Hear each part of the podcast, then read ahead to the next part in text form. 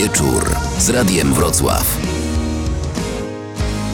W radiowym oddziale ratunkowym dziś kilka tematów. Chorzy ze stwardnieniem rozsianym, czyli SM, jakie są pierwsze objawy, jak żyje się z tą chorobą, dlaczego pacjenci jeżdżą po całym Dolnym Śląsku i po innych województwach w poszukiwaniu leków. Zajrzymy także do nowego szpitala laryngologicznego we Wrocławiu. Opowiemy także o epidemii wirusowego zapalenia wątroby typu A. W zeszłym roku chorych w całym kraju było 35 osób, w tym już prawie 2000, z czego wynika wynika tak gwałtowny skok? O tym opowiedzą specjaliści. Zapraszam, Elżbieta Osowicz.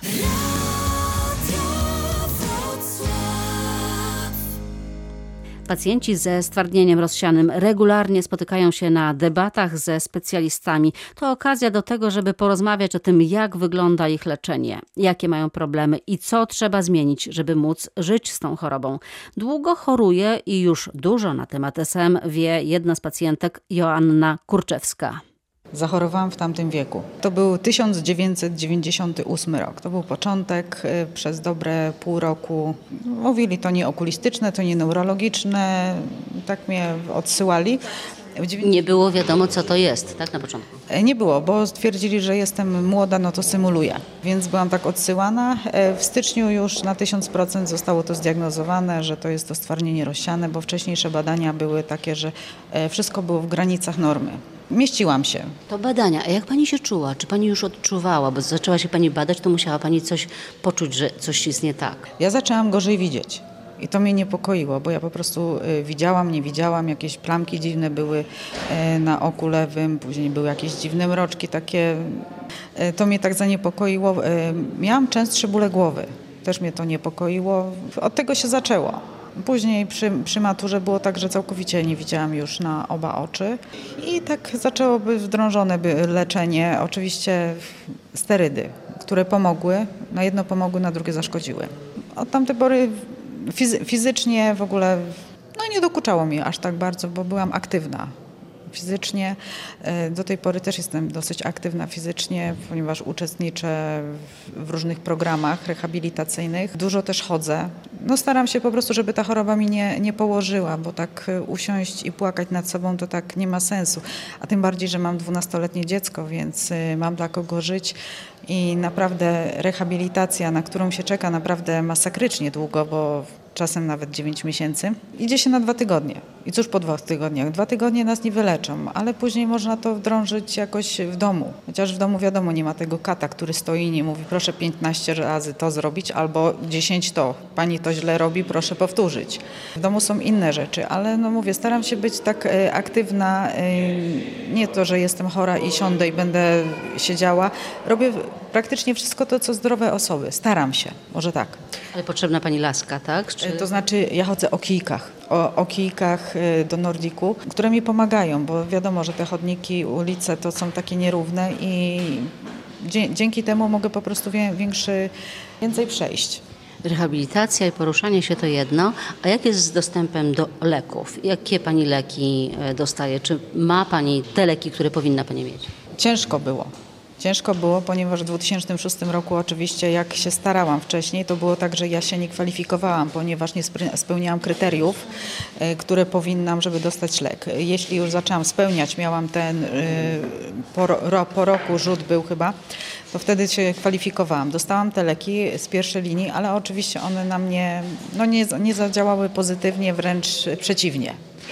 E, zostały one odstawione po dwóch latach i później e, pani doktor mówiła, a może to, a może to, więc stwierdziłam, że no niestety nie chcę nic, e, że zostaje mi rehabilitacja. W 2010 zaczęłam się starać o lek z drugiej linii. Z Narodowego Funduszu Zdrowia jedna osoba mi odmówiła, więc już się naprawdę bardzo podirytowałam i stwierdziłam, że no naprawdę muszę się ruszać, ruszać i ta rehabilitacja, mimo to, że czekałam na nią długo, to się w pewnym momencie doczekałam i byłam bardzo zadowolona. Czym się różni lek pierwszej linii, a drugiej linii? Wy tam tak swobodnie operujecie tym, ale proszę to wyjaśnić. Wie co, najpierw dają pacjentom leki pierwszej linii i jeżeli na przykład pacjent, jego organizm źle toleruje to, to wtedy przez pacjent przechodzi do następnego etapu, czyli kwalifikuje się na leki drugiej linii i to tak właśnie jest, jest nazwane, więc ja się zakwalifikowałam. I ma Pani te leki? Tak, bo później pani doktor mnie przekonała, że może warto spróbować. E, Biorę od 2014 roku, od grudnia ten lek, e, ale nie wiem co to dalej będzie, bo uaktywnił mi się wirus.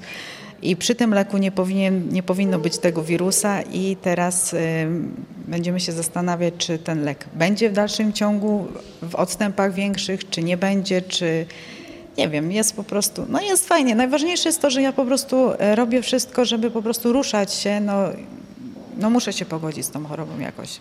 Fakt faktem musiałam odczekać ileś tam lat, żeby dostać ten lek. No, ale Już myślałam, że było prosto.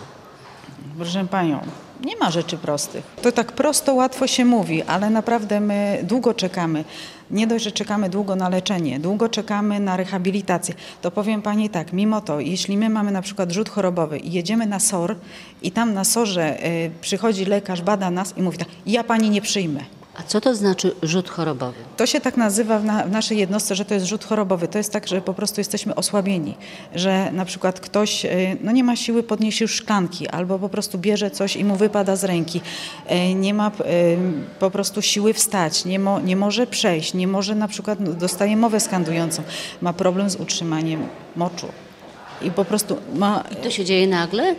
Jak właśnie taki rzut, tak? Wie co, ka- każdy z nas jest indywidualny, więc u jednego to może się dziać, że to jest tak pomalutku, dzień po dniu, a u, niektórego, u niektórych to może być tak, że kładzie się wieczorem, rano nie może wstać. I tak się może zdarzyć mimo brania leków? Tak. Właśnie ta choroba, ona jest taka, ona jest e, no, taka podła, można tak powiedzieć. Ona nas niszczy. Ona nas niszczy cały czas i e, nie ma tego leku, który by nam pomógł, tylko są leki, które mogą zahamować tą jednostkę chorobową, ale żeby dostać się do tego programu lekowego, no to też trzeba swoje oczywiście odczekać. Więc y, no nie, nie jest fajnie, a jesteśmy, powiem tak, jesteśmy nieopłacalnym e, pacjentem dla Narodowego Funduszu z tego względu, że my jesteśmy już nieuleczalni więc oni muszą na nas wydać pieniądze, a jeśli na przykład ktoś jest, y, kogo zdiagnozują, no to oni z tego tytułu mają lepsze pieniądze, a my przyjdziemy, weźmiemy, nie dość, że zajmiemy przez 5 dni miejsce w szpitalu na te kroplówki, to jakie oni dostają pieniądze? Marne z nas. A pani wymaga leczenia do końca życia. Tak, To jest drogie leczenie? Parę tysięcy kosztuje. Miesięcznie, oczy, miesięcznie, proszę Panią, to, to wszystkie nasze leczenia to są, to są w, w tysiącach. To, to nie jest, że 100 zł. Betaferony i te ferony to niektóre kosztują 2000, 3000, niektóre leki 6000, niektóre i to są, ja mówię Pani o miesięcznym leczeniu. Ja na przykład ten lek, który biorę drugiej linii, to jest 15 ml tego leku jest, który jest rozpuszczany w 100 ml.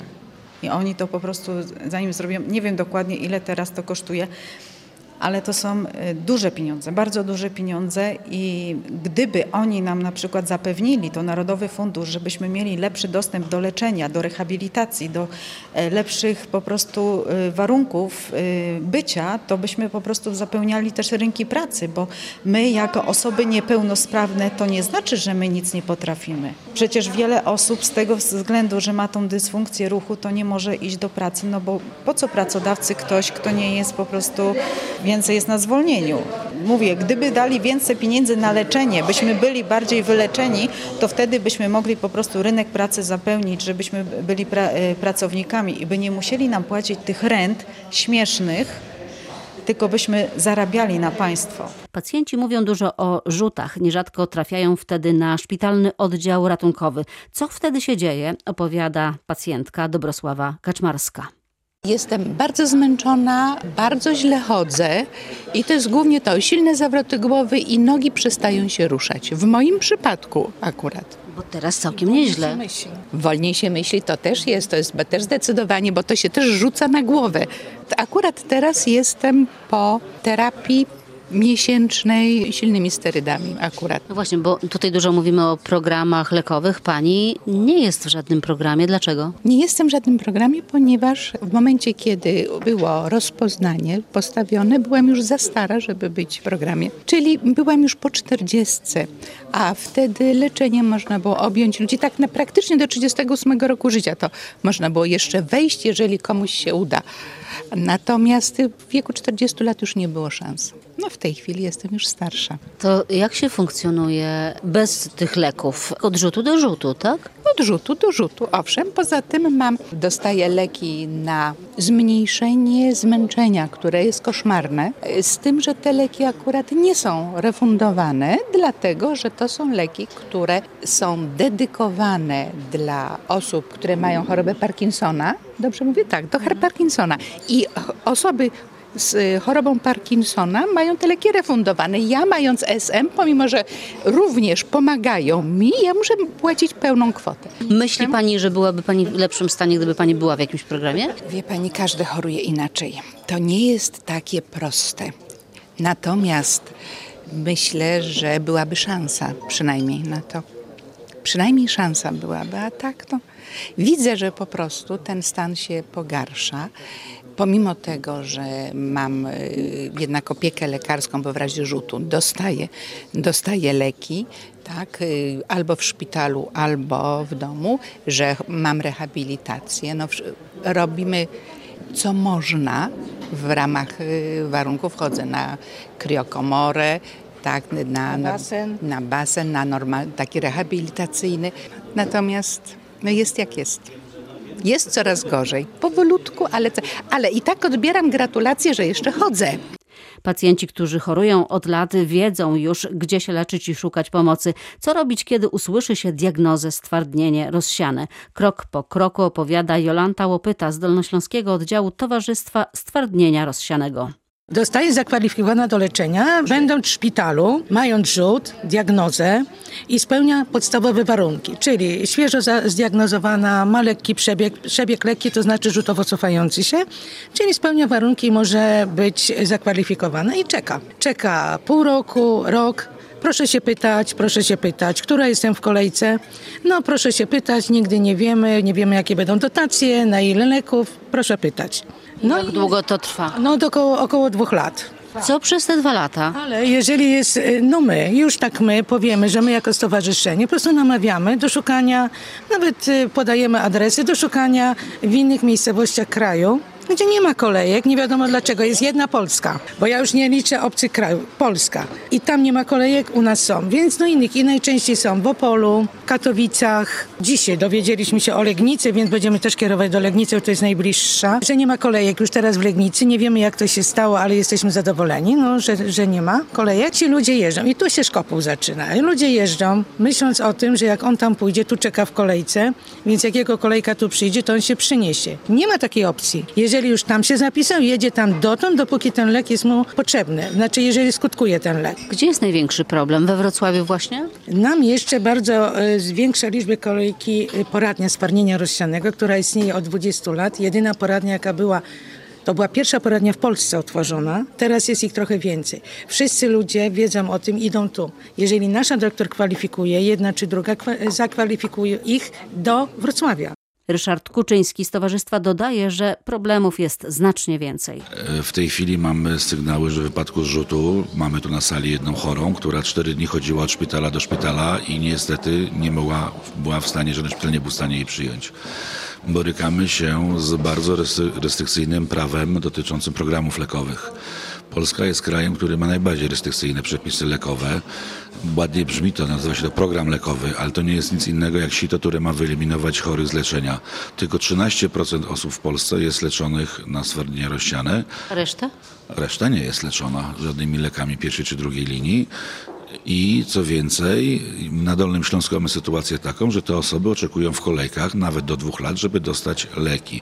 35% osób oczekujących na leczenie lekami pierwszej linii w Polsce oczekuje na Dolnym Śląsku, a aż 65% mieszkańców Dolnego Śląska stanowią te osoby, które czekają w Polsce na leczenie lekami drugiej linii. Pacjenci z Dolnego Śląska jeżdżą gdzieś w ogóle do innych województw, do innych miast. Po co? Jeżdżą, aby dostać leki. Jeżeli się zakwalifikują do programu, to województwo na przykład śląskie czy w województwo wielkopolskie tam nie występują kolejki w programach lekowych. Tam pacjent zdiagnozowany momentalnie dostaje lek. E, ja tego nie rozumiem, jak to jest, dlatego że i tak to leczenie pokrywa Dolnośląski Fundusz Zdrowia. Od lat jest ten problem nierozwiązywalny i chorzy no, uprawiają turystykę lekową. Proszę zwrócić uwagę, są to bardzo często osoby mające kłopoty ruchowe, więc nie są samodzielnie pojechać. Raz w miesiącu musi się zameldować taki pacjent w szpitalu, więc jedzie osoba, ktoś z rodziny, ktoś ze znajomych, bierze urlop i, i wiezie tą osobę do tego Śląska, a więc traci 12 dni swojego urlopu w roku, żeby zawieźć swoją bliską osobę do lekarza i po leki. To jest nienormalne. No to jest chore to, i ja tego, ja tego w ogóle nie jestem w stanie zrozumieć. Tak jak mówię, bo i tak koszty leczenia pokrywa Dolnośląski oddział NFZ-u, a chory podróżuje w dalszym ciągu i ta turystyka lekowa kwitnie sobie w najlepsze. No bo ludzie, którzy dla nich, dla, dla, dla niejednych ta, to leczenie to jest jedyna szansa na, na normalne funkcjonowanie w społeczeństwie. Dużym problemem jest brak rehabilitacji. Yy, Praktycznie w tej chwili znowu mamy okres takich dwóch, trzech lat czekania na rehabilitację, a praktycznie żadne nowoczesne środki rehabilitacyjne nie są w Polsce refundowane przez NFZ. Jak chociażby tutaj Firma w Polanicy posiada lokomat, którego godzina pracy kosztuje, jest najtańszy w Polsce, kosztuje 150 zł i nie jest to refundowane w żaden sposób, a jest to, znam, ja sam ja bywam w Polanicy, znam przypadek człowieka, który był akurat ze Śląska, który widziałem go pierwszego dnia, jak zaczął ćwiczyć tym lokomacie, a dziesiątego dnia już nie ćwiczył, czy ćwiczył już chodzenie po schodach samodzielne, nie był na wózku. Jest to taka orteza, do której człowieka się przypina i człowiek na bieżni zaczyna mentalnie chodzić. Mówiąc krótko, urządzenie daje, jak człowiek ma, potrzebuje pi- siły 15 kg, żeby podnieść nogę, a daje tylko kilogram, to ta maszyna mu daje 14 i z czasem zmniejsza. Chodzi po prostu o wytworzenie bodźców zwrotnych, y, żeby impuls nie szedł od mózgu, tylko z nóg do mózgu, żeby wy- nową ścieżkę tych impulsów wyrobić i człowiek zaczyna chodzić. Pan też choruje. Tak, jestem chory. Jestem zdiagnozowany w 2008 roku, ale wiem, że pierwsze objawy miałem już w latach 80. ubiegłego wieku jako student. Jak się rozwija ta choroba, jak pan sobie radzi? No, rozwija się u mnie na szczęście nie szybko. Coraz gorzej sobie radzę, coraz więcej mi życia zabiera. Najpierw mi zabrała grę w tenisa, bo przestała lewa noga nadążać. Potem zabrała mi góry, przestałem po górach chodzić. Przestałem jeździć na nartach, bo nie skręcam w lewo. Mimo to, że byłem zawsze pracownikiem biurowym, że tak powiem, natomiast moje hobby było na przykład meblarstwo. Ja robiłem sam meble, to było moje hobby. Nie robię tego, bo się boję stanąć przy maszynach, że mi te maszyny ręce po prostu poobcinają. Mam kłopoty z równowagą, kłopoty z koncentracją. Więc tak co chwila coś mi zabiera z życia i, i, i coraz, coraz częściej w ciągu dnia muszę odpoczywać. To życie staje się wolniejsze. Da się z chorobą żyć, ale to jest zupełnie inne życie niż w momencie, jak byłem zdrowy. Jak jest z dostępem do leczenia? Profesor Maria Ejma z Uniwersyteckiego Szpitala Klinicznego we Wrocławiu przyznaje, że nie dla wszystkich wystarcza pieniędzy.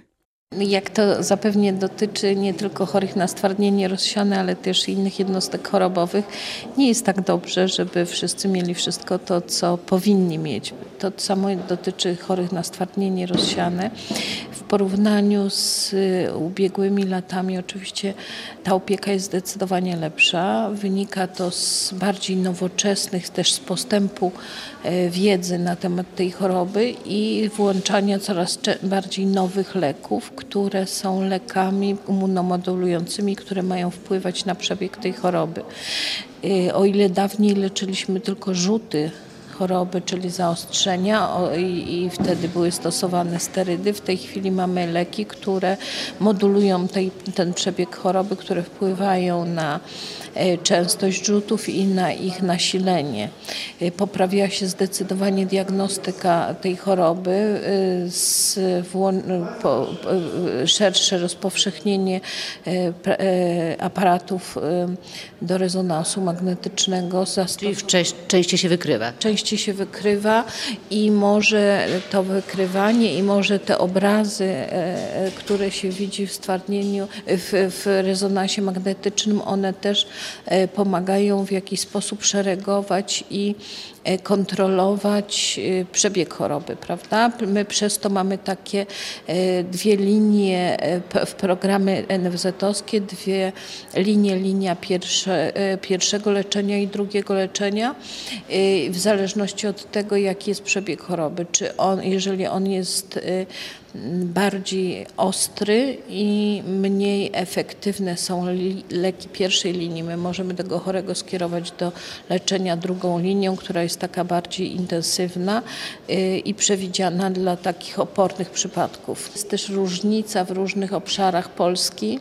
Są y, województwa, które y, zapewniają tą opiekę zdecydowanie lepiej niż dolnośląskie, że szybciej tam pacjent z szybko rozpoznaną chorobą trafia od razu do mm, takiego leczenia immunomodulującego. U nas jest zdecydowanie gorzej. Te nakłady nie są, e, nie są wystarczające i pomimo tego, że otworzono trzy nowe ośrodki e, leczenia drugą linią, prawda, e, to jednak ci chorzy czekają, ale widać to światełko w tunelu, że widać, że tych pieniążków jest troszeczkę więcej i na przykład w tej chwili Legnica jest takim ośrodkiem, który może od razu przyjąć chorych zarówno do leczenia pierwszą linią, jak i drugą linią. Tu Tam nie ma kolejek. nie ma kolejek. A we Wrocławiu? We Wrocławiu są kolejki, też są chorzy włączani do tego programu, ale to też nie jest tak, że w momencie, kiedy przyjdą pieniądze, od razu ci chorzy mogą być włączeni, bo oni muszą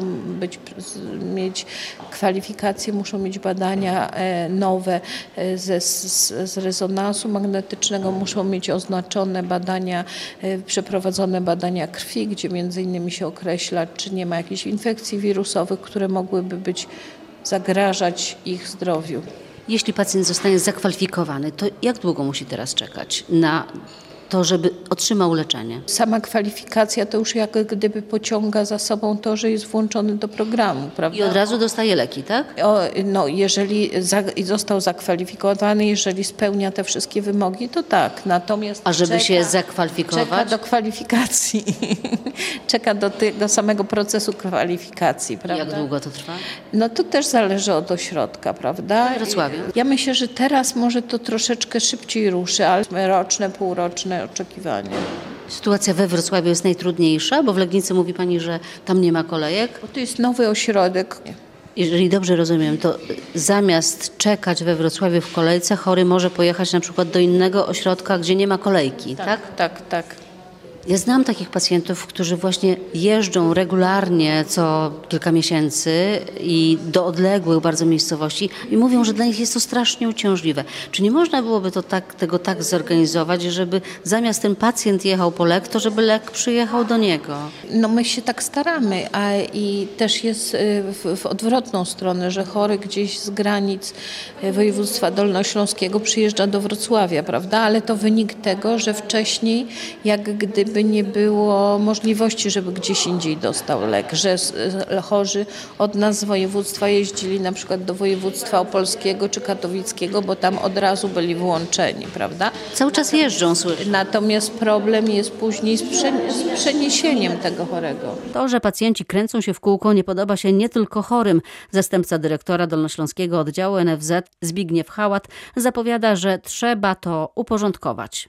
Sytuacja na Dolnym Śląsku pacjentów ze stwardnieniem rozsianym można powiedzieć się poprawia, pomimo że jest e, rzeczywiście dramatyczna. Dramatyczna jest dlatego, że jest e, duża grupa osób, które nie wybierają zatrzymania postępu choroby, nie podejmują natychmiast leczenia na przykład w Głogowie, czy w Legnicy, czy w Jeleniej Górze, a chcą być leczeni w klinikach, zresztą We Wrocławiu. we Wrocławiu według tego identycznego schematu, jaki by otrzymali właśnie w, szpitalach poza, poza klinikami. I to jest sytuacja związana z informacją przede wszystkim. Więc ja już się zastanawiałem z profesor Ejmą, czy nie powinny być wisieć na e, e, szpitalnych drzw- drzwiach informacje, że równie e, dobrą, równie wysokospecjalistyczną pomoc uzyskasz w tym a tym szpitalu. I prosiłem, żeby miało to miejsce i w ramach kontroli zapewne zjadę w, na kliniki i sprawdzę. Nasz przewodniczący pan Piotr Duda, właśnie ogłaszając stanowisko wobec strajków w opiece zdrowotnej, wyraźnie powiedział w pierwszym akapicie swojego wystąpienia, że zwiększone środki należy lepiej kontrolować. I zapewniam panią, panią redaktor i wszystkich pacjentów, że będziemy jeszcze bardziej precyzyjnie kontrolować wydatkowanie środków zgodne z zdrowym rozsądkiem i interesem pacjenta, bo nas właśnie Trybunał Konstytucyjny ustawił jako przedstawiciela po- mm, administracji specjalnej państwowej w roli kontrolera, kontrolera. I będziemy starać się wykonać wszystko, żeby te pieniądze nie szły w błoto, żeby pacjent za te środki niewielkie uzyskał uzyskał największą pomoc. Czyli jest tak, że we Wrocławiu są kolejki, a na przykład w Legnicy jej nie ma. No to było widać z wykładu pani profesora i my to jest przekonanie nasze wynikające ze danych z funduszu, a jeszcze przecież poparte przez naukowców. Ile fundusz przeznacza pieniędzy na leczenie? Wzrasta coraz więcej, jesteśmy pod stałą presją pacjentów, e, naukowców i własnej, e, własnego sumienia i proszę mi wierzyć, że nie oszczędzamy, ale jednocześnie nie możemy odebrać na przykład dzieci, dzieciom chorym na raka, czy, czy, czy, czy, czy dorosłym, czy komukolwiek, który no, też jest w tragicznej sytuacji, wymaga wsparcia, więc moja e, historia na temat rozpalania w 10 piecach z zapałką podzieloną na 10 sprawdza się jak najbardziej. Ale y, mogę prosić o sumę, kwotę jakąś, jaką rocznie Nie, się przeznacza? ja, ja, to, ja mogę zerknąć, ale będzie państwo, będą Państwo szydzić, e, tak jest e, z rzecznika prasowego prezydenta, że sięga do komórki, bo mi właśnie przysłała pani doktor Krzywkowska, nasza naczelnik. Zaraz się do mnie odezwie, więc czyli nie mam informacji. Ale zaraz sięgnę do drugiego telefonu. Miała przysłać SMS-em najświeższe dane, żeby wysłużyć prasie pełną informacją. O, już mam. W tym roku nie robiliśmy generalnie zwiększeń na SM w pierwszym rzucie, bo są nie do wykonania. A właśnie, są nie do wykonania, bowiem są pieniądze przeznaczone i z uwagi na proces diagnostyczno-terapeutyczny, który trwa jakiś czas i braki w kadrze lekarskiej, jednostki, które otrzymały przeznaczone jakieś środki, po prostu nie wykonują tych zadań. No to jest Gdzie nie wykonują, gdzie nie wykorzystali? no, w klinikach. Około 400 tysięcy za styczeń i wrzesień. Dodaliśmy do S- stwardnienia rozsianego w drugim rzucie około 210 tysięcy. No to jest odpowiedź świeża, prosto od pani naczelnik Szywkowskiej, która e, rządzi właśnie e, pi- pieniędzmi wydatkowanymi na, na procedurę leczniczą. Panie doktorze, znam takich pacjentów, którzy naprawdę ledwo chodzą i je, jeżdżą raz na trzy miesiące do Głogowa na przykład po to, żeby dostać lek, bo tu nie są w stanie, a są stąd, z Wrocławia, nie są w stanie doczekać się Ja tutaj. za tę informację bardzo dziękuję. Jestem przekonany, że kolejne zebranie, tym razem już takie bardzo stanowcze z y, kliniką i z y, konsultantami do spraw neurologii, też neurologii dziecięcej i organizatorami innymi oprócz y, Funduszu Zdrowia, bo jesteśmy, prawdę mówiąc, kasjerem, tak? My jesteśmy kasjerem, a jeszcze jest y, w obszarze wojewody czy w obszarze marszałka województwa też organizacja ochrony zdrowia, co oczywiście jest skutek taki, choćby w przypadku SM-u, że w wieku chrajek 6 tam gdzie ma gdzie jeść. I zapewnia panią redaktor, zaproszę na zebranie też w tej sprawie poświęcone. Usłyszy pani dyskusję, każdy przedstawi swoje stanowisko i będziemy potem kontrolować wypełnienie tego zobowiązania. Mam nadzieję, że za parę miesięcy, kiedy spotkamy się, nie będę słyszał o tym, że ktoś cierpi z tego powodu, że, są, że jest bałagan organizacyjny. Pacjenci czekają na te ustalenia. Póki co, jak mówi jedna z pacjentek, Bożena Ciepielewska, rzeczywistość zwykle jest trudniejsza niż teoretyczne rozważania. Choruję już 20 lat i tutaj we Wrocławiu czekałam na różne jakieś takie y, właśnie programy lekowe i tak dalej, i tak dalej. Oczywiście okazało się, że, że y, nie ma miejsca, muszę czekać dalej, bądź w ogóle choroba się tak y, rozwija, że już może za ten czas nie będzie takiej możliwości mnie leczenia, więc musiałam pojechać na Kujawsko-Pomorskie województwo do Olsztyna, żeby tam przejść program, tam jest takie leczenie komórkami macierzystymi. To jest taka pionierska decyzja tego ordynatora tego szpitala i właśnie ja tam jeżdżę co dwa miesiące na podawanie e, komórek macierzystych. Więc Wrocław jakoś z tego, co mówił pan rzecz, rzecznik prasowy, jakoś To tak był pan dyrektor. czy pan dyrektor, przepraszam, rozmija się to w ogóle z prawdą po prostu. To, co on mówił, a to, co jest w rzeczywistości. Tak naprawdę w praktyce to tak nie jest. Ja mogę to powiedzieć e, z pełną świadomością i na swoim przykładzie. We Wrocławiu w ogóle nie ma tego rodzaju terapii, z której pani teraz korzysta? Ma, więc jeszcze nie ma, nie wiem czy w ogóle będzie i tak dalej. Ja byłam na programie lekowym tu też we Wrocławiu, Kopaksonem mnie leczyli, ale y, y, okazało się, że zostałam wycofana, bo pro, y, ten, jak to się, sponsor, sponsor zrezygnował i byłam w, waka, y, w tym, y, na Borowskim w szpitalu tam. Jak pani się czuje? Ja tak się czuję, wie pani, no staram się być e, optymistyczna w tej chorobie i nie, nie tragizować, ale, ale jakby było jakieś leczenie, to na pewno bym go podjęła tutaj blisko na miejscu. Więc e, no muszę się męczyć, muszę dojeżdżać daleko, tak? Kule są potrzebne? Są potrzebne, bo ja w tej chwili już chodzę o kulach, bo to jakby moja stabilność nie jest taka dobra, więc chodzę o kulach, bo boję się, że się przewrócę. Pomocy, poza tym, że u lekarza, w przychodniach czy szpitalach, można szukać także w Polskim Towarzystwie Stwardnienia Rozsianego. Oddział Dolnośląski we Wrocławiu działa przy ulicy Lotniczej. Więcej na ich stronie internetowej. Warto skorzystać z ich doświadczenia, bo prawie wszyscy, którzy tam działają, znają chorobę od podszewki. Najlepiej wiedzą, gdzie szukać pomocy i jak sobie radzić.